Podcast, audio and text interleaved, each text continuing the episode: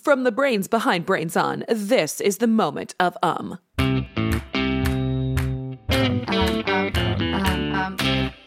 Moment of Um comes to you from APM Studios. I'm Vivian, the deep sea viperfish. Um, It's not always easy being a highly successful business fish like me. When you live deep, deep in the ocean like I do, life comes at you pretty fast. Why, just yesterday I had a day chock full of important meetings. I talked with the Lanternfish Association about turning their bioluminescent lights down after 11 p.m. I reviewed the quarterly krill budget. I must have answered a hundred sea mails. All my friends say, Vivian, how do you do it? How do you handle such a high pressure lifestyle? And to them I say, it's all about work life balance. Although, when Julian asked the same question the other day, I think he was thinking of a different type of pressure. Hi, my name is Julian and I am from Winona, Minnesota. My question is if our bodies can't handle the pressure at the bottom of the ocean, how can an anglerfish or a dragonfish's body handle it?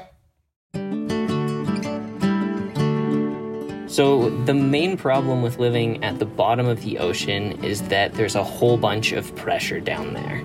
So, you can think of living at the bottom of the ocean as having more than 16,000 elephants standing on you. Hi, my name is Dr. Keegan Lutek, and I'm an aquatic biologist. So, the first thing that's really important if you're going to live at the bottom of the ocean is that you don't have a lot of air inside you.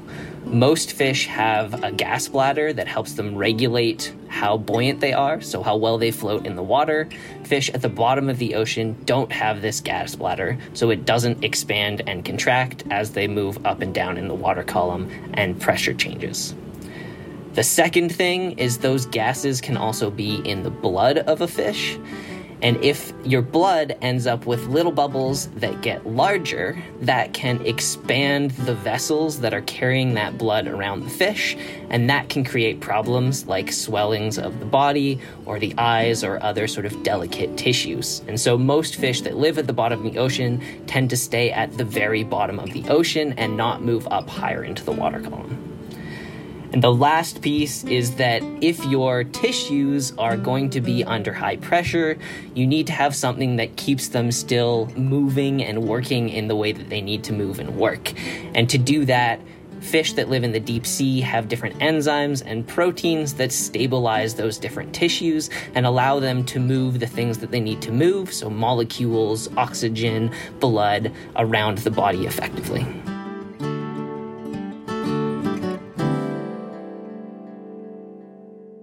Um, um, It's not just my stellar work ethic and go getter attitude that helped me survive down here. My enormous eyeballs and glowing bioluminescent spots along my belly help me to see in these dark, murky waters. I have a special fin on my back with a glowing tip that I use to attract prey, and then I nab it with these long, elegant fangs. Living deep under the ocean is totally worth the extra pressure from the literal tons of water above me, but also from the job market. It's a fish eat fish world out there, but down in the deepest layers of the ocean, there are fewer predators around. I like it that way. It really means I can focus on my career. Oh, sorry, that's my shell phone. I gotta take this. Hello, Vivian Viperfish speaking. If you like this episode, take a second to subscribe to Moment of Um wherever you listen to podcasts. And if you want to shed more light on animals who can glow, check out the Brains On podcast where we have a whole episode all about bioluminescence. If you have a question, well, we'd love to help you answer it. Drop us a line by going to brainson.org slash contact. See you next time, and the next day, and every weekday. Until then, um...